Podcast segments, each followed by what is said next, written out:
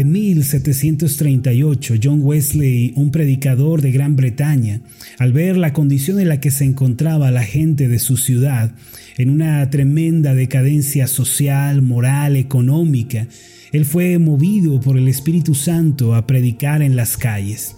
Hombres ebrios, destrozados, indigentes, ladrones y prostitutas eran los que se reunían alrededor de él para escuchar sus mensajes de la palabra de Dios. Sus predicaciones tenían siempre un punto medular. Eran predicaciones electrizantes y cargadas del poder de Dios en las cuales él siempre terminaba haciendo un llamado a todos los que le escuchaban. Sus sermones por lo general terminaban con estas palabras. Hombres, venid a la luz, huid de las tinieblas y del horror destructivo del maligno, huid de la perdición. Hombres, venid a la luz gloriosa de Jesucristo, venid al descanso eterno. Hoy en día, en el siglo XXI, estas palabras imperecederas son las que deben resonar en nuestros corazones. Hombres, venid a la luz gloriosa de Jesucristo. Estamos viviendo en una era en la que más que nunca necesitamos la luz de Dios en nuestra vida. En el contexto bíblico, las tinieblas se distinguen principalmente por la desesperación, la destrucción, el dolor, la amargura. Sin embargo, la luz de Dios es la respuesta a todos nuestros problemas. Se puede decir que aquella persona que tiene la luz celestial en su vida puede salir airoso sobre todos los asuntos de esta tierra. Lo cierto es que las tinieblas han ganado, han ganado gran ventaja sobre el mundo en el que estamos viviendo. ¿Cómo podemos saber esto o cómo se evidencian las tinieblas? Mire, en Lucas capítulo 22 encontramos el relato del arresto del Señor Jesús por parte de los fariseos y los maestros de la ley, quienes se habían declarado sus enemigos, su enemigo, y querían también asesinarle. Aunque el Señor había estado en el templo, en las calles, a plena luz del día, sus enemigos no se habían atrevido a tocarle. Sin embargo, llegado el momento, ellos lo arrestaron, lo golpearon y pidieron su crucifixión. En Lucas capítulo 22, en los versículos 52 al 53, podemos leer lo siguiente, ¿por qué no me acompaña con su Biblia? El pasaje dice de esta forma, y Jesús dijo a los principales sacerdotes, a los jefes de la guardia del templo y a los ancianos que habían venido contra él, ¿cómo contra un ladrón habéis salido con palos y espadas? Habiendo estado con vosotros cada día en el templo, no extendisteis las manos contra mí, mas esta es vuestra hora y la potestad de las tinieblas. El Señor Jesús argumentó que debido a que la hora de las tinieblas había llegado, entonces era su tiempo de padecer y de derramar su sangre. Algo importante que podemos notar en toda esta escena de Lucas capítulo 22, la cual eh, es un claro indicador de las obras de las tinieblas, es que todo aquello que pertenece a la oscuridad, por definición se opone a Jesucristo y a su palabra. Mire las palabras que el Señor Jesús le dijo a los fariseos, mas esta es vuestra hora y la potestad de las tinieblas. Esto significa que por naturaleza las tinieblas son contrarias al Señor. Al igual que en aquellos días, en la actualidad, todo aquello que se contrapone a Dios, que lo resiste y lo niega, pertenece también a la oscuridad. El apóstol Juan reiteró esta verdad en su primera carta, en el capítulo 1, versículo 5, cuando dijo, este es el mensaje que hemos oído de Él y os anunciamos. Dios es luz y no hay ningunas tinieblas en Él. Esto se encuentra en la primera carta de Juan capítulo 1 versículo 5. Es decir, Dios es luz, es verdad, es vida y en Él no hay perdición, no hay muerte, no hay desesperación ni confusión. Por ende, todas aquellas cosas que tienen la esencia de la muerte y de la desesperación pertenecen a las tinieblas. Hoy en día, si miramos a nuestro alrededor, podemos ver claramente el gran avance de la oscuridad reflejado en las ideologías del mundo, en las filosofías de vida que la gente adopta, en las ofertas que se nos hacen a través de los medios de comunicación, vemos la obra de las tinieblas cada vez más avanzando y progresando. Sin embargo, en nuestras vidas y en nuestros hogares todavía podemos revertir tal situación. A los hijos de Dios no debe angustiarnos que las tinieblas ganen gran ventaja. ¿Por qué? Porque nosotros tenemos la luz verdadera que puede transformar el destino. Nuevamente el apóstol Juan, quien es el que escribe más sobre la luz y sus cualidades, nos provee una medida clara que evidencia la luz y expone las tinieblas. En Juan capítulo 1, versos 3 en adelante, hablando del Señor Jesucristo, Él dice estas palabras, Todas las cosas por Él fueron hechas. Sin Él, nada de lo que ha sido hecho fue hecho. En Él estaba la vida, y la vida era la luz de los hombres. La luz en las tinieblas resplandece y las tinieblas no prevalecieron contra ella.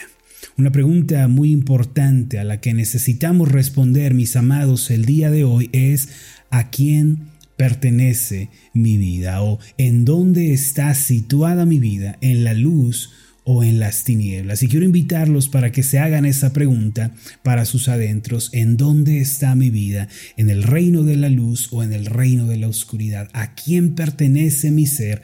¿A la luz o a las tinieblas? Recuerde que la luz es vida, es verdad, es gozo, mientras que las tinieblas son desesperación, amargura, dolor, confusión. Entonces, ¿a quién pertenece su vida? El mundo espiritual está claramente dividido entre el mundo de la luz y el mundo de la oscuridad. Por esta razón, las personas también están divididas en estos dos grandes grupos, aquellos que pertenecen a la luz y aquellos que pertenecen a las tinieblas.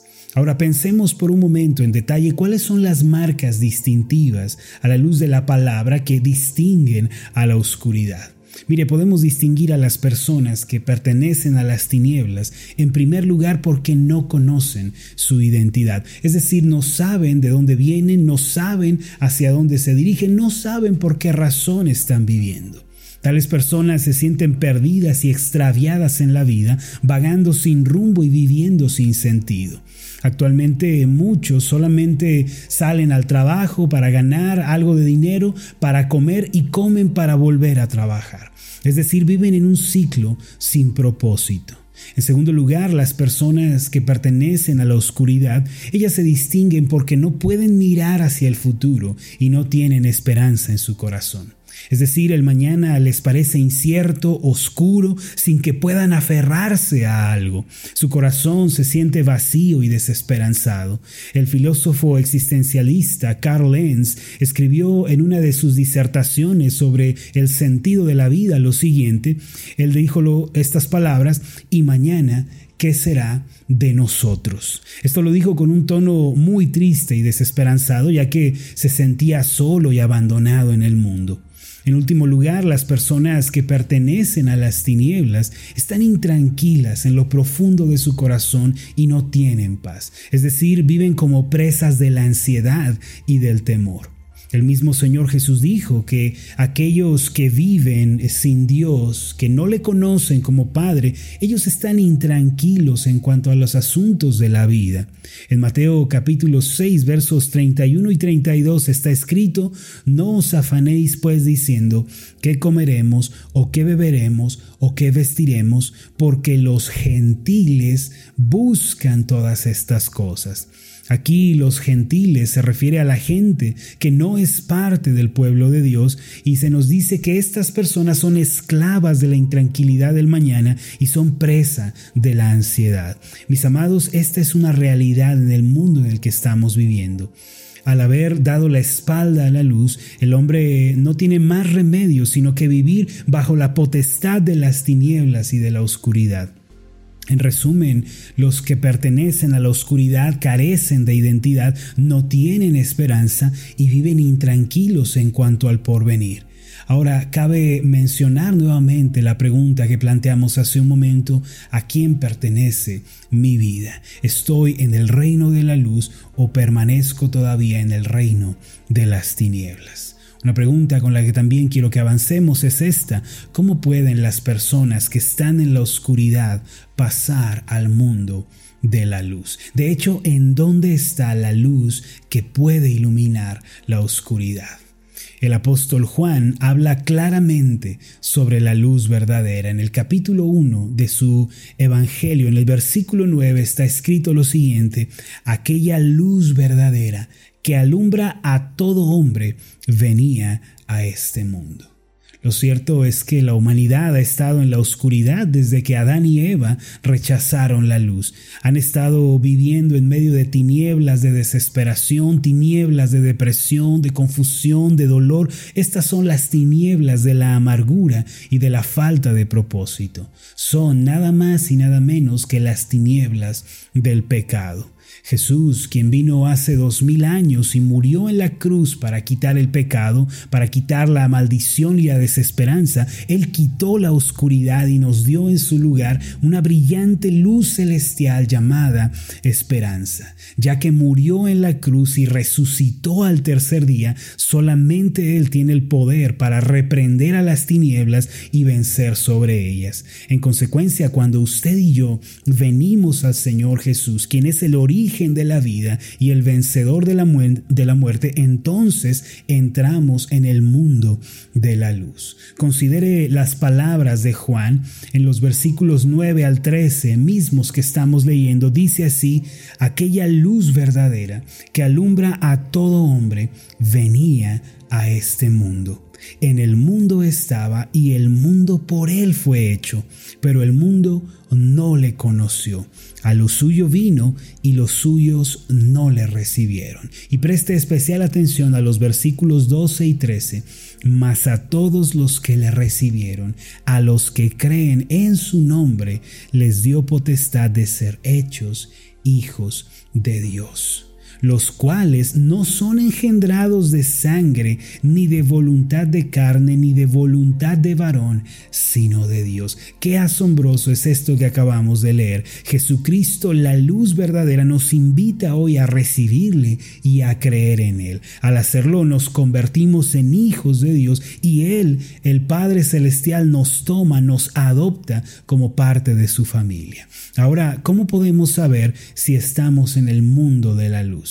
La verdad es que esto es muy sencillo. Primero, las personas que están en la luz, ellas están seguras de su identidad en Cristo. Saben que son propiedad de Dios porque fueron comprados por precio de sangre. Saben de dónde vienen, por qué viven y hacia dónde se están dirigiendo. En segundo lugar, estas personas que pertenecen a la luz tienen esperanza y con ojos de fe miran hacia el futuro, además de que tienen un claro propósito de Y por último, estas personas tienen confianza y paz en sus corazones en lugar de intranquilidad y temor a un futuro desconocido. Hebreos capítulo 13, versículo 5 declara, Nunca te dejaré, nunca te abandonaré. Por esta razón, mis amados, si estamos en la luz, vamos a ser bendecidos y llenos de confianza y de paz, y asimismo las tinieblas van a ser reprendidas y echadas fuera por el Señor Jesús. Con relación a todo lo anterior, existe una verdad inamovible, es que la luz vence las tinieblas. Por eso si estamos en Cristo, tenemos victoria sobre la oscuridad y la maldad podemos en este día vencer y llevar una vida bendecida si tan solo estamos en la luz. Yo les invito, al igual que el hermano Wesley hace cientos de años, venid hombres, venid a la luz de Jesucristo, venid al descanso eterno. Permítanme hacer una oración por ustedes. Amoroso Dios y Padre Celestial, es verdad que desde la caída de Adán y Eva, el género humano ha quedado presa de las tinieblas, de la oscuridad, de la potestad de Satanás. Desde entonces la humanidad ha vivido oprimida y desesperanzada, pero tú enviaste a tu Hijo Jesucristo, quien es la luz verdadera, para que dando su vida en la cruz, derramando su sangre, Él pudiera al resucitar darnos la esperanza de la vida eterna. Hoy ponemos nuestra confianza y esperanza por completo en Jesucristo. Él es el Salvador, Él es el Redentor de nuestras almas. Gracias Cristo, porque en ti hay luz verdadera. Padre, gracias porque no debemos tener temor, no debemos angustiarnos, sino que podemos estar seguros en ti. En el nombre de Jesús. Amén y amén.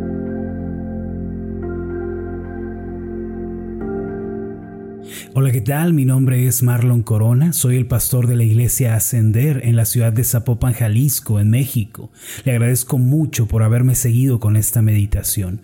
Mi oración siempre es que usted sea prosperado en todas las cosas y goce de una buena salud, así como prospera en su alma.